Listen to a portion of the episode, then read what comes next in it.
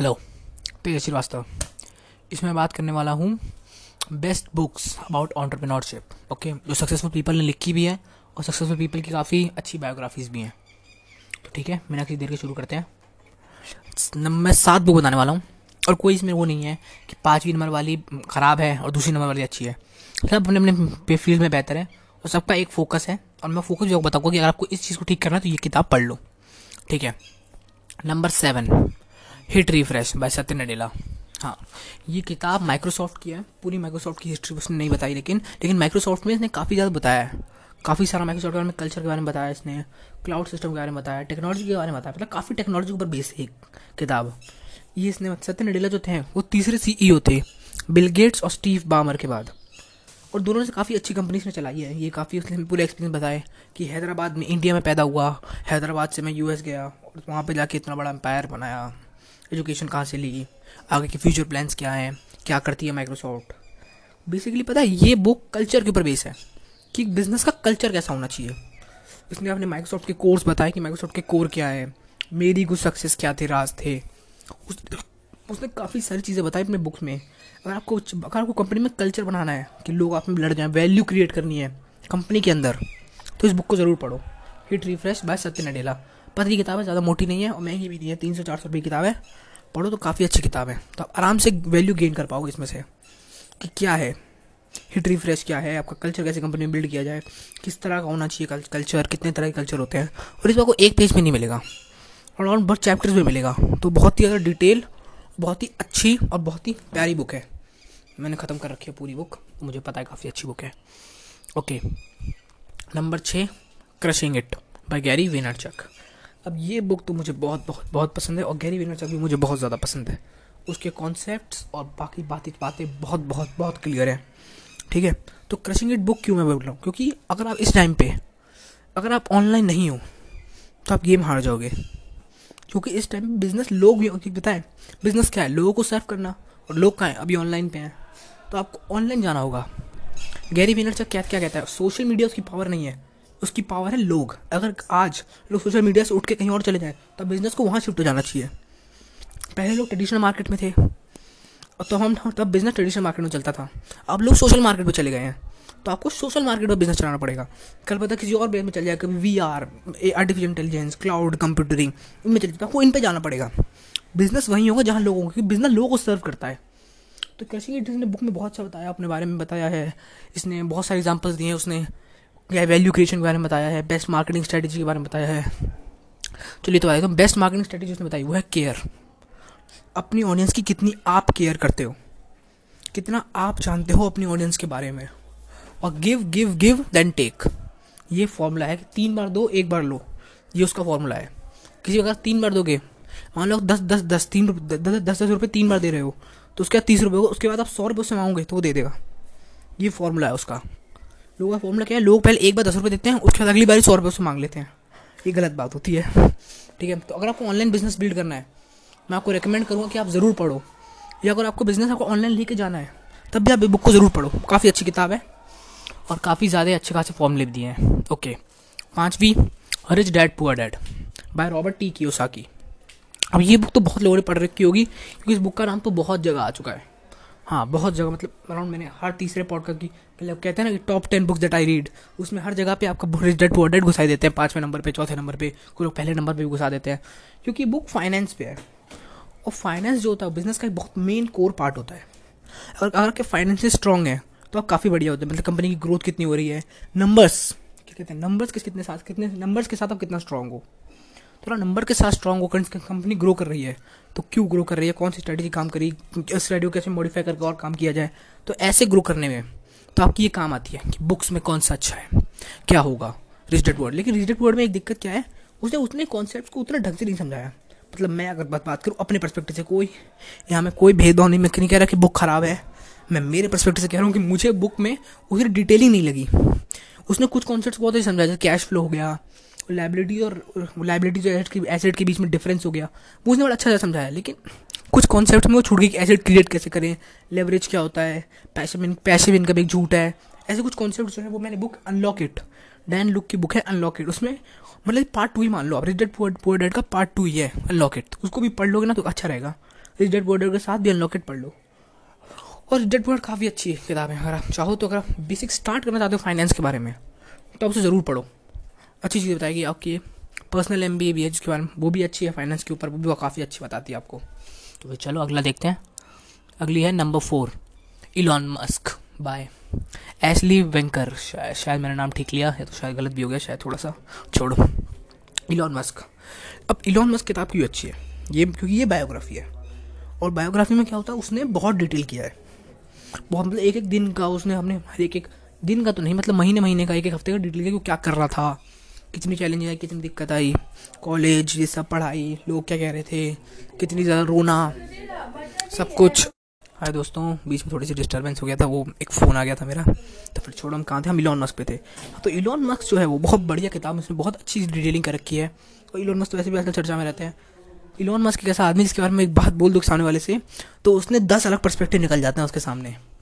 और अभी अभी तो मतलब जब मैं इस डेट में रिकॉर्ड कर रहा हूँ तो आप बिटकॉइन क्रैश भी हुआ है फिफ्टी परसेंट क्रैश हुआ है।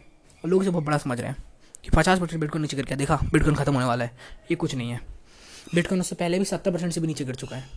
तो डरने की कोई बात नहीं है। बिटकॉइन मुझे नहीं लगता नीचे गिरेगा। बिटकॉइन ऊपर ही जाएगा। बिटकॉइन बहुत लॉस रह चुका है। बिटकॉइन पिछली बार तीस, पैंतीस, चालीस परसेंट साठ परसेंट से पहले साठ परसेंट गिरा था। उसका थर्टी वन परसेंट गिरा था। तो बिटकॉइन गिरता रहेगा, बढ़ता रहेगा। वो ऐसी करेंसी है। वो तो अगर चाहो तो बिटकॉइन पर बना सकता हूँ मैं। इलॉन मस्क और बिटकॉइन साथ साथ चलते हैं हमेशा। दोनों के दोनों। फिर चलो अगला देखते हैं। अगली अगली बुक कौन सी है? हाँ। द लीन स्टार्टअप ये भी बहुत बढ़िया किताब है। लीन स्टार्टअप में तो बहुत डिटेल में आपने स्टार्टअप्स की बहुत पूरी जर्नी बता रखी है। माइंडसेट से लेके अच्छी अच्छी चीज़ें बता रखी है उसने एकदम। मुझे मुझे लगता है कि लीन स्टार्टअप तो पढ़नी चाहिए लोगों को। मतलब ईजी भी है मतलब लैंग्वेज ईजी है। जैसे आपकी रिच डेड पुअर डेड हो गई, आपकी द पर्सनल एमबीए हो गई, इन सब की लैंग्वेज थोड़ी हार्ड है। तो आपको पढ़ने में थोड़ी सी दिक्कत आ सकती है, लेकिन जो लीन स्टार्टअप है, उसकी लैंग्वेज बहुत ईजी है। आप उसे ईजिली पढ़ सकते हो, जल्दी खत्म हो जाएगी, मोटी किताब नहीं है। और लीन स्टार्टअप पता आपको, उन लोगों के लिए अच्छी है जो अभी अभी स्टार्टअप में हैं और उन अपने स्टार्टिंग फ़ेज़ में है। क्योंकि स्टार्टिंग फ़ेज़ ही कैसा होता है, जब आप कंपनी को सुधार भी सकते हो और बिगाड़ भी सकते हो। तो जैसे मान लो आप अभी स्टार्टिंग फ़ेज़ में अपने अराउंड लेकिन अभी एक साल हुआ है, डेढ़ साल हुआ है कंपनी को खोले। तब आप आराम से इन स्ट्रेटेजी जो बता रहा है उसे अप्लाई कर सकते हो। उन्हें वो कर सकते हो। वो कुछ बताया कि ये कंपनी में होना चाहिए। आप देख सकते हो अरे मेरी कंपनी में ये तो नहीं है। या इससे तो ये प्रॉब्लम आ सकती है। तो लीन स्टार्टर तो आपको ज़रूर पढ़नी चाहिए। अगर आप स्टार्टर हो तो। डेढ़ साल अगर आपको डेढ़ साल हुआ एक साल हुआ है अगर आप सोच ही रहे हो कि यार सोच ले तो करना चाहिए तो ये पढ़ लो एक बार। इसे पढ़, इसे पढ़े बिना तो बिल्कुल मत जाना। क्योंकि ये आपको एक पूरे स्टार्टअप का ओवरव्यू दे देगा कि क्या करना चाहिए। समझे कि ये होना चाहिए, ये नहीं होना चाहिए स्टार्टअप में। अगर आप छोटी छोटी कंपनी तो लोग कैसे हायर करो? कौन से लोग चुनोगे कौन से लोग नहीं चुनोगे तो ये तो आपको ज़रूर कर लेना चाहिए। ठीक है? अगली किताब है the personal M B A by John Kaufman अच्छी किताब, बहुत अच्छी किताब। अब अब मैंने पर्सनल एम बी ए को सेकंड पे क्यों रखा है? जबकि इसकी लैंग्वेज हार्ड है। सेकंड पे रखने का ये नतीजा है, क्योंकि इसने सब टॉपिक के बारे में बता रखा है और बिज़नेस के मेन पाँच फ़ंक्शंस को भी इसने अच्छे से डिफाइन कर रखा है। वैल्यू क्रिएशन कंज्यूमर को समझना value delivery mindset finance सबको एकदम पूरे से डिफाइन कर रखा है अच्छे से। बस वो दिक्कत ये है कि फाइनेंस में इसने बहुत से टर्म्स का यूज़ किया, जैसे इनकम इनकम स्टेटमेंट हो गया प्रॉफिट एंड लॉस स्टेटमेंट्स हो गया। कंज्यूमर उसमें भी बहुत ने कंज्यूमर बिहेवियर में उन्होंने बहुत सारी चीज़ों को डिफाइन कर रखा है। तो उसकी थोड़ी सी डेफिनेशन थोड़ी सी डेफिनेशन वेस्ट है। ये कोई टेक्स्ट बुक जैसी लगती है, थोड़ी सी ये। किताब जैसी नहीं लगती। टेक्स्ट बुक नहीं होती जैसे हम पढ़ते थे हम लोग अपने बचपन में ट्वेल्थ में इलेवंथ में। टेक्स्ट बुक जो पढ़ते साइंस की मैथ की वैसे टेक्स्ट बुक जैसी है बिज़नेस की। तो इसलिए थोड़ा सा पढ़ना है हार्ड लेकिन अगर आप इसे समझ पा रहे हो तो बहुत आगे बढ़ जाओगे। क्योंकि उसने हर चीज़ को बहुत डिटेल बता रखा है इनमें सिस्टम्स के बारे में बता रखा है। जो बिज़नेस में सिस्टम्स लगते हैं ना, उन सिस्टम्स को क्या होते हैं, उन सिस्टम को कैसे इंप्रूव किया जाए, क्या है वो सिस्टम क्यों है वो सिस्टम पुराने सिस्टम को कैसे अंडरस्टैंड किया जाए एनालाइज किया जाए, कहाँ कमी आ रही है, कैसे पता लगाया जाए। उसने पूरा इसके बारे में पर्सनल एमबीए एक पूरी तरह से कंप्लीट गाइड है, पूरे बिज़नेस के लिए। क्योंकि बिज़नेस के वो हर एक फ़ंक्शंस को आपको बता देती है कि ये ये ये ये ये फ़ंक्शन है। इस चीज़ में ये काम होगा। तो ये आपको पूरी तरह से ओवरव्यू दे देती है पूरे बिज़नेस का। आपके बिज़नेस का आपको ओवरव्यू दे देती है। तो एक बहुत ही बढ़िया किताब है। अगर आप चाहो तो इसे ज़रूर ज़रूर पढ़ो। मेरी तो फुल्ली एडवाइस है कि आप किताब को ज़रूर पढ़ो। ओके नंबर एक ज़ीरो टू वन आखिरी किताब मेरी। अब सब ये क्यों है? क्योंकि किताब पीटर थिल ने लिखी है। और पीटर थिल कौन है? पीटर थिल इलॉन आपने पेपल का नाम सुना होगा। पेपल को बनाने में पीटर थिल ने ही हेल्प की थी।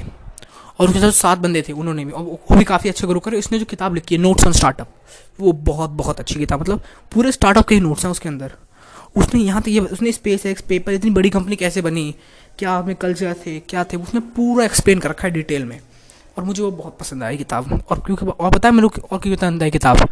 पहली, किताब पतली है। और दो सौ पचास पेज की किताब है। तो पहले तो इजी तो पढ़ने में इजी थी। कोई लैंग्वेज हार्ड नहीं थी इसकी किताब की।